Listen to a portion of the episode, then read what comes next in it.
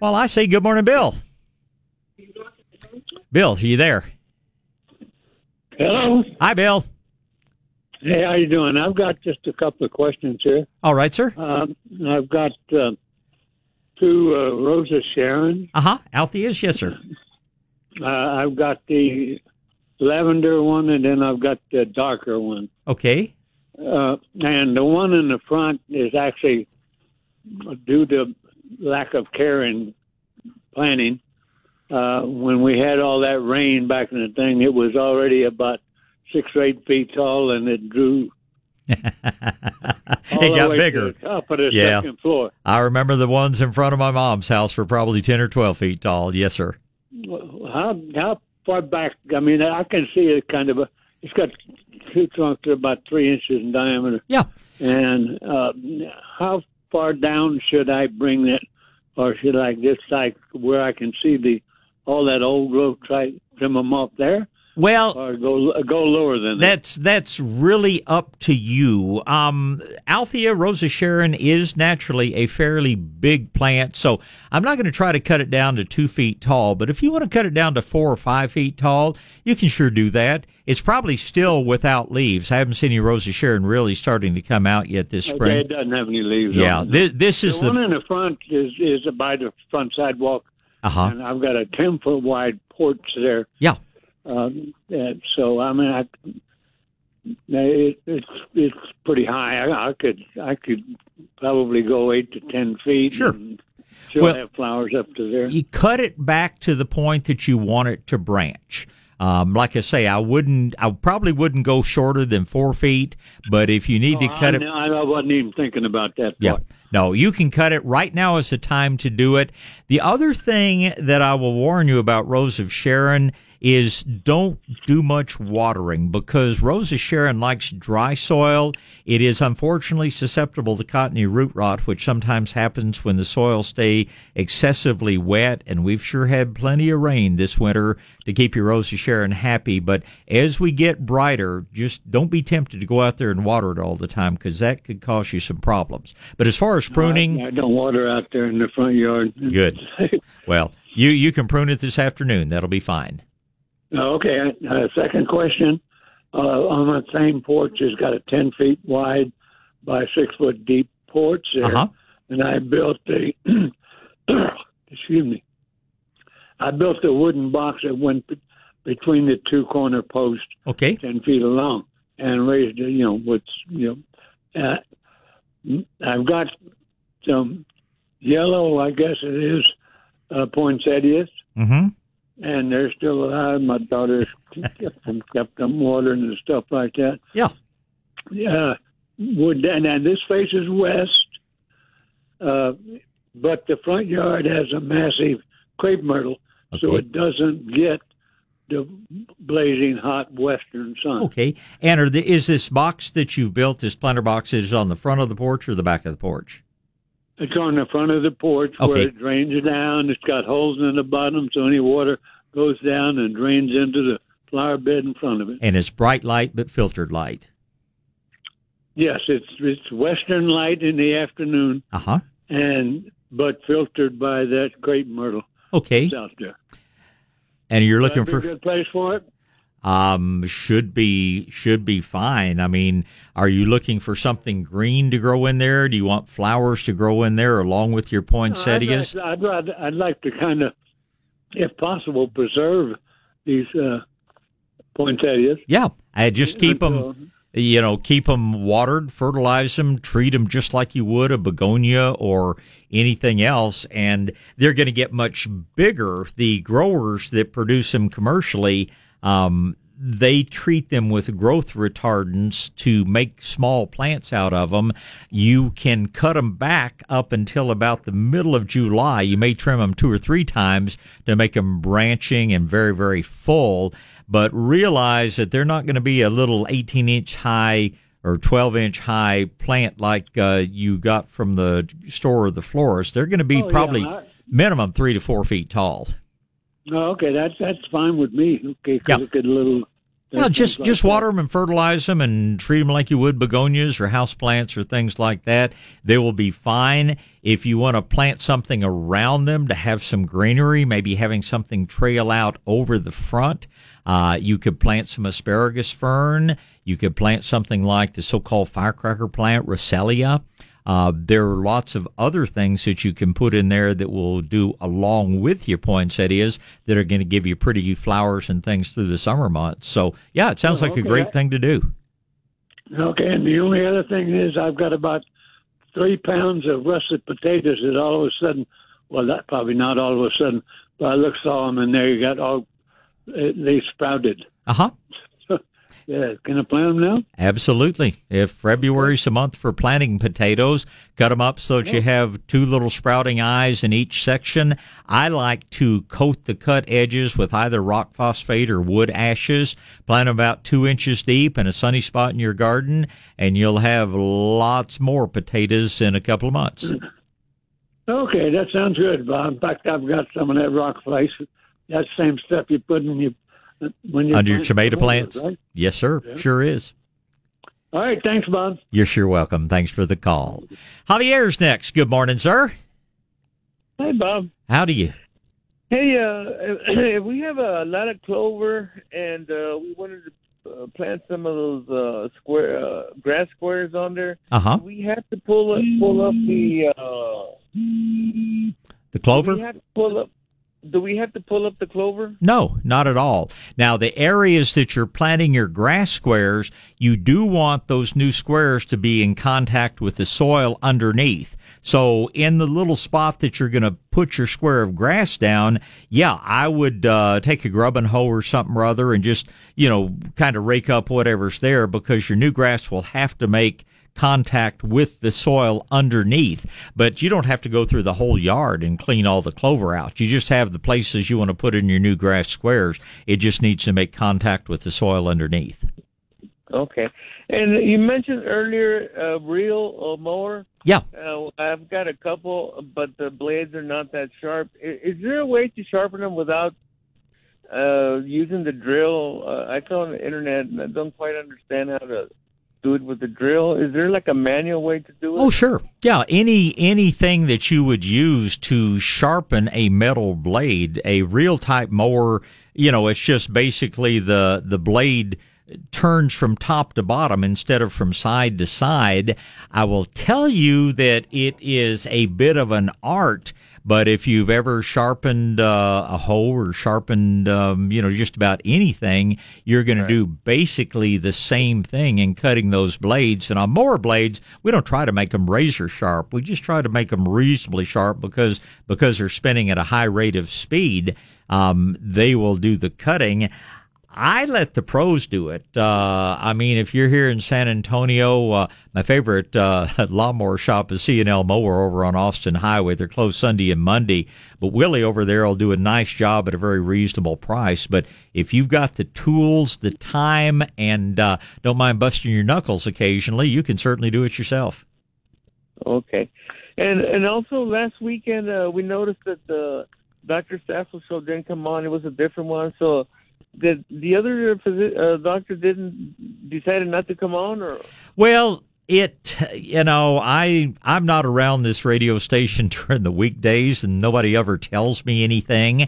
Um i was in uh, the uh, dentist office in dr staffel's old office is now dr staffel and uh and williamson but um and i talked to mark and he just hasn't made up his mind whether he's going to continue doing the show. He is so busy seeing patients, his patients and Dr. Staffel's patients, that I don't know if they're going to continue it. I notice on my log that I pick up when I walk into the studio on Sunday, they don't have me talking about it this week. So, um, again, they, they treat me like a mushroom. They keep me in the dark all the time around here. So I don't know what to tell you about his show. Um, but when I learn, I will certainly let you know. Okay. And and also, you said you were going to speak with uh, Bruce about coming on with you a little bit Uh, no news on. on Yeah, I've got to call Bruce. He called me, and I wasn't able to talk while I was out at one of the gift shows. But thanks for reminding me. I'll try to get hold of Bruce this week and uh, see if we can't get him to uh, to call in and visit with us at least a little bit. I know he's doing well because, like I say, he called. I was just in uh, in a place where I couldn't talk, and I just I've neglected to call him back. But I will do it soon. I appreciate the reminder. Okay. Well, thank you. Thank you. And have a nice weekend. You do the same, Javier. I appreciate the call and good questions. All right, it's going to be uh, Virginia and Bill, and let's see, and then it'll be Kathy and Chris. Straight back to these phone lines. Good morning, Virginia. Good morning. I have four questions. I'm trying to make it as short as possible. Okay. Uh, the first one is uh, I need to. I talked to somebody on the on that show that y'all had yesterday about home improvement. Yeah. Uh, I need to get a second car, and uh, I don't want to kill my pecan trees, but I was wondering if it's okay to put gravel on one side of the roots that I could drive the vehicle on. Well, if you're, you know, if it's just getting driven on once a day, twice a day, something like that, um, Yeah, uh-huh. yeah, that's not going to cause problems. Now, if it was a super duty pickup truck with six tires instead of four and, you know, a heavy trailer behind it, that would be a little bit of a problem. But, you know, a standard passenger sedan, I, I'm not going to worry about uh, that. And it wouldn't hurt to put down a little gravel. My choice would be decayed granite because it's a lot easier to walk on and uh, than, you know, than, than gravel is. But uh, no, I, I don't think you're going to cause any severe problems there. Okay, now I have two baby palm trees, uh, the native palms, you know, from out of water they are, Okay. uh, came up, and they came up in the fall last year, Yeah. and I wasn't didn't have any time to get around to digging them up. Could I dig them up now, or will I still damage them by cutting the roots if I dig them up now? You need to wait till it gets warmer. Uh, palms are not like roses or other green shrubs, which we transplant this time of year.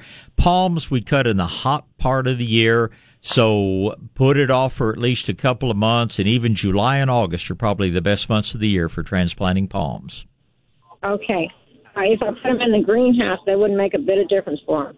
Well, anything where you're just moving it, um, you know, wouldn't cause any problems. So what happens when you cut the root on a palm tree? It dies all the way back to the, you know, base of the plant, and the tree has to start over making new roots.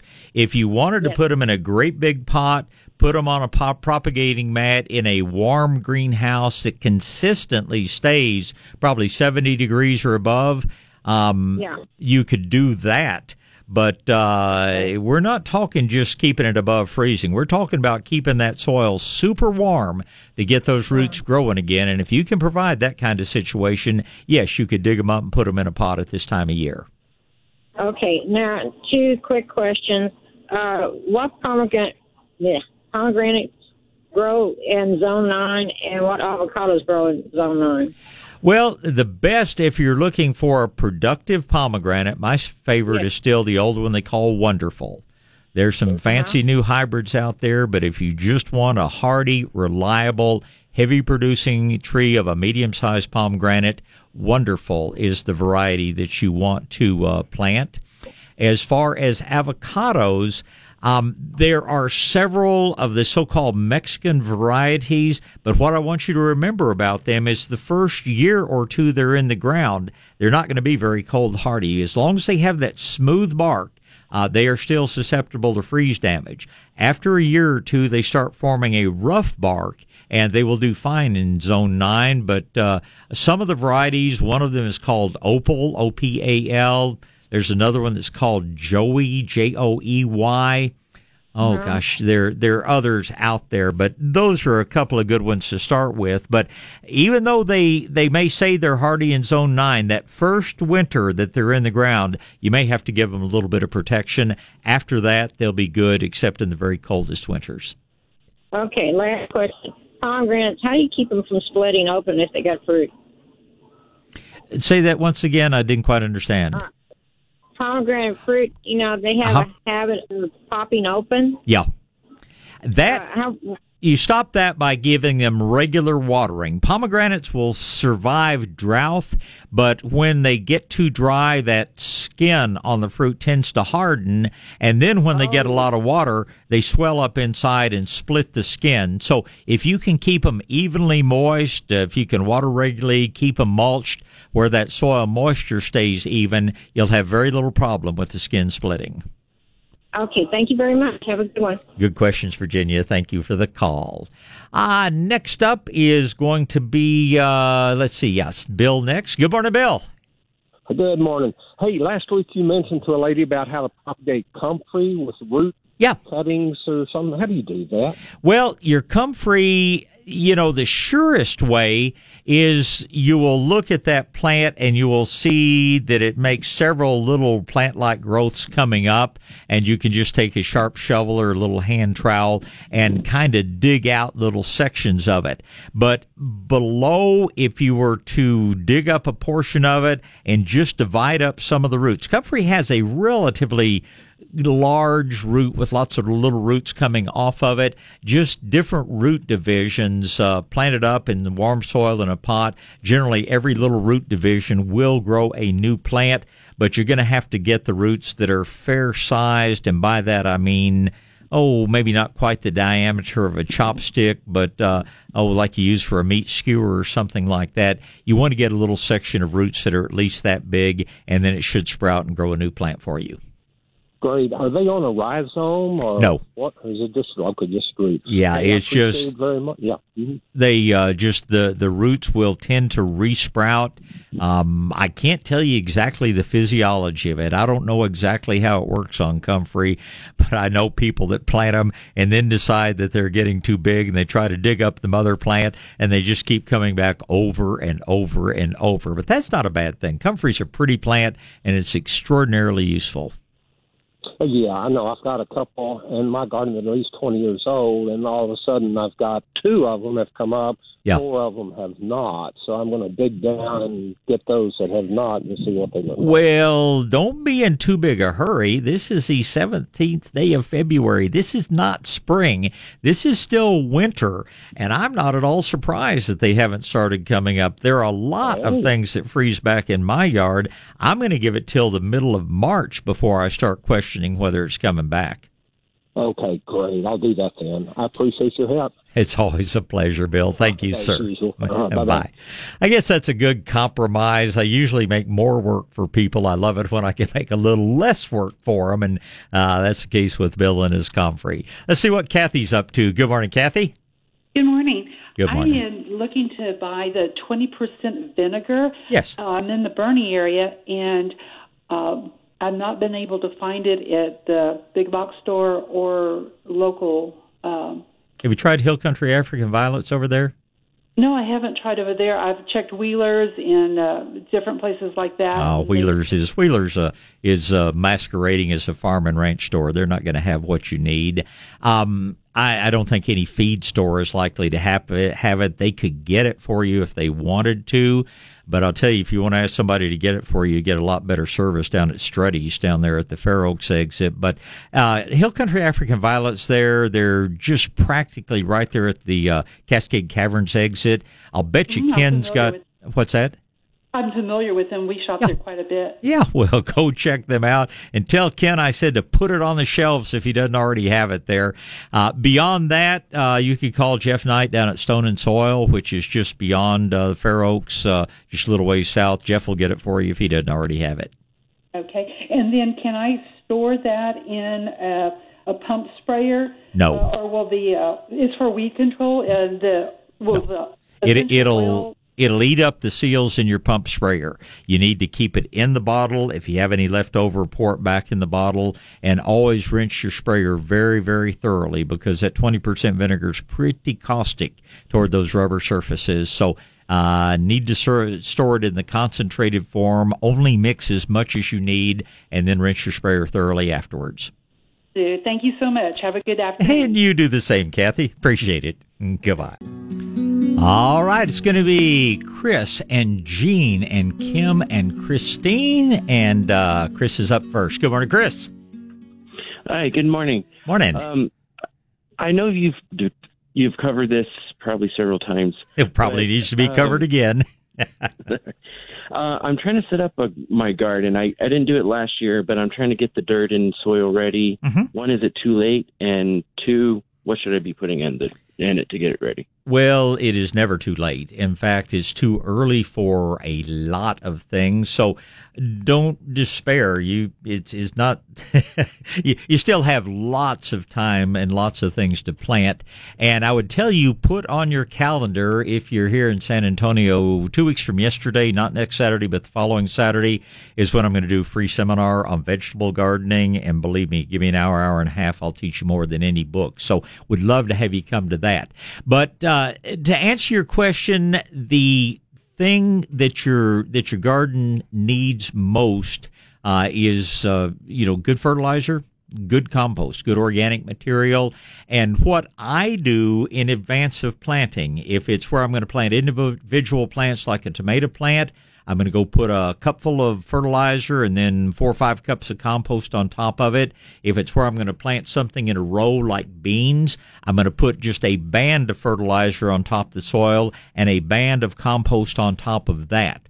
Uh, these things are softening the soil underneath. They start stimulating the soil microbes. You'll see you have a ton of earthworms will suddenly move in.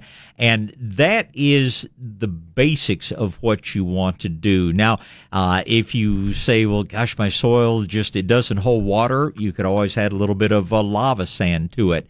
If you say, I had problems with things that were just yellowing, they just weren't staying a good green color, then I would tell you to add some uh, green sand.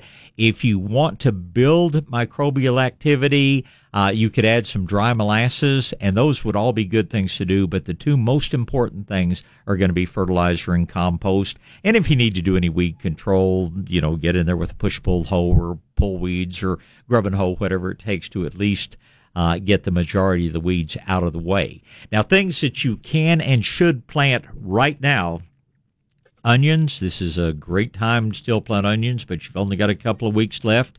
Uh, potatoes. This is the time of year we plant red potatoes, white potatoes. We do not plant sweet potatoes this early. That's a whole different class of plants. But uh, potatoes can and should be planted right now. Leeks can certainly be planted right now. Most leafy vegetables, such as chard, such as mustard, most of your lettuces, this is still a very good time to be planting those. Uh, you can get another crop of radishes in. Uh, if you do it immediately, you could plant some carrots. You could plant some turnips. Um, I've probably given you more work than you really want to do, but uh, those are all things that could be planted right now. And by all means, be getting the soil ready because we're just uh, I can't tell you how long, uh, stay tuned, so to speak, but we're just a few weeks away from starting to plant squash and beans and uh, uh, tomatoes and peppers and eggplant. It's still way too early for okra, um, and there's some really hot weather things, but cucumber, squash, melons, beans, uh, those things we'll be planting probably in two to three weeks. So right now, plant those things I mentioned: the onions, the leeks, the potatoes, the leafy greens, uh, the root crops. Those we don't have to worry about a freeze.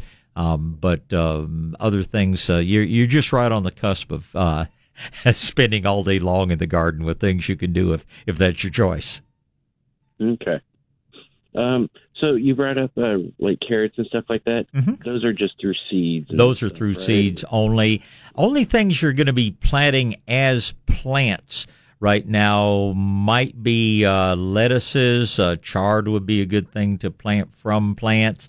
Maybe I just don't can't see the forecast. Uh, maybe you could get another crop of broccoli in, but it's getting a little bit late there. And then, of course, onions. We're planting them from uh, plants, not from seed this time of year. Same thing's true of leeks. And potatoes, you're buying what we call seed potatoes, uh, which are just good disease-free potatoes. You're going to cut them up in little chunks that have a couple of eyes in each one. Roll them in rock phosphate or wood ashes and plant. Potatoes is one of the easiest things to grow and most successful things. So save a little room for those if you like potatoes. All right. I appreciate it. And like I say, if you are available uh, a week from Saturday, going to have a fun seminar. Uh, if you happen to be in the neighborhood of Shades of Green anytime before then, stick your head and just tell them you want a copy of our vegetable planting guides free of charge, and it'll give you all the dates that we recommend for spring and fall planting and some other information there too. All right. Thank you so much. My pleasure, Chris. Appreciate the call. Thank you, sir. Ah, let's see here. Next up is going to be Gene. Uh, good morning, Gene.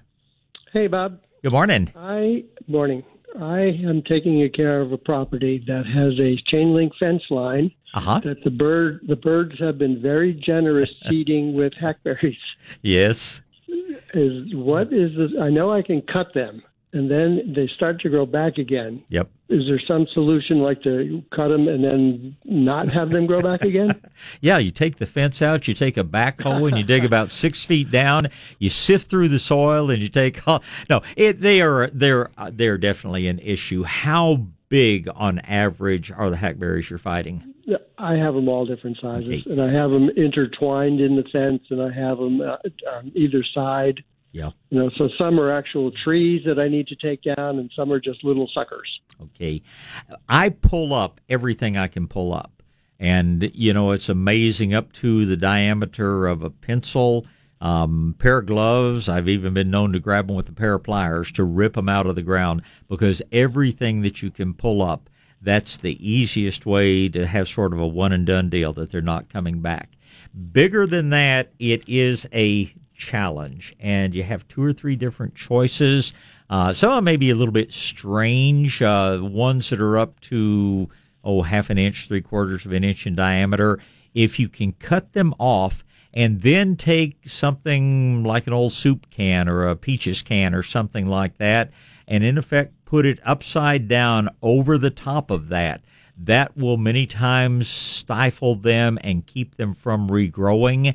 Uh, I've known people to put down weed block fabric, which will stunt them at least. Sometimes they try to come up from under the edge of it, but they are much, they're very tender at that point. You can break them off, you can pull them out.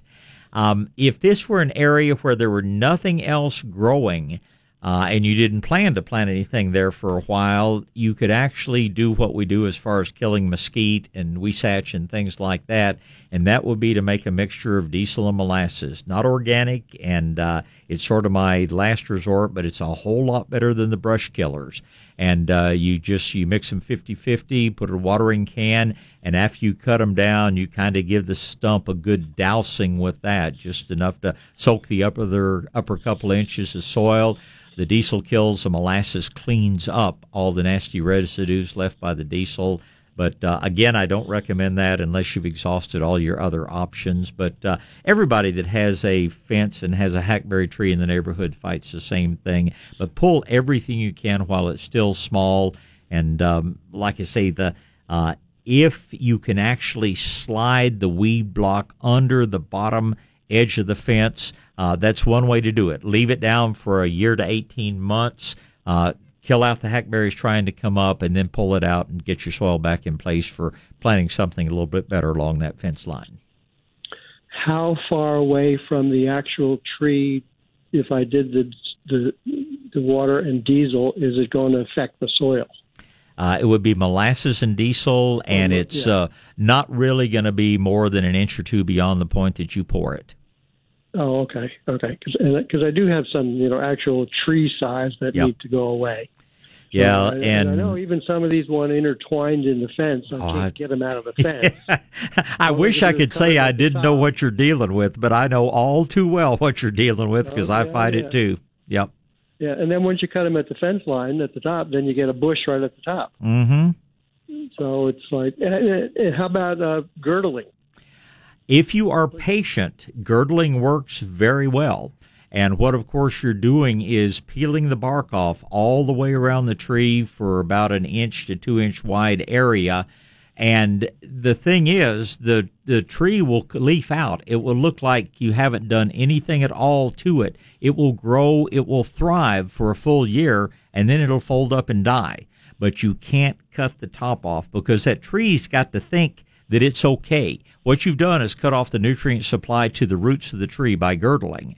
And the tree will live and flourish until all of a sudden the roots have used up their energy and the tree just folds up and dies. So you can't cut it back. You got to you have to let it grow and uh, you have to be patient because it'll take a year or longer, maybe even 18 months before it dies. Okay. Well, that's what I was. Uh, you answered all my questions. Now I know how to attack this problem. Get after it, Gene, and have a great weekend. Appreciate the Appreciate call. it. Thanks, thank, Bob. thank Thank you. you, Bob. You Bye-bye. Bye. All right. Next up is Kim. Good morning, Kim. Good morning. Um, I have three quick questions. Okay. I hope. Um, I went to trim back my wil- my uh, milkweed yesterday. Yeah. And it is loaded with monarch caterpillars. So Good. obviously I'm not trimming it back. Uh-huh. But my question is, I mean, I think they must have listened to the groundhog and thought we were done with winter or whatever. 'cause it seems Yep. like a odd time for them to be out. Um, is there like temperature wise?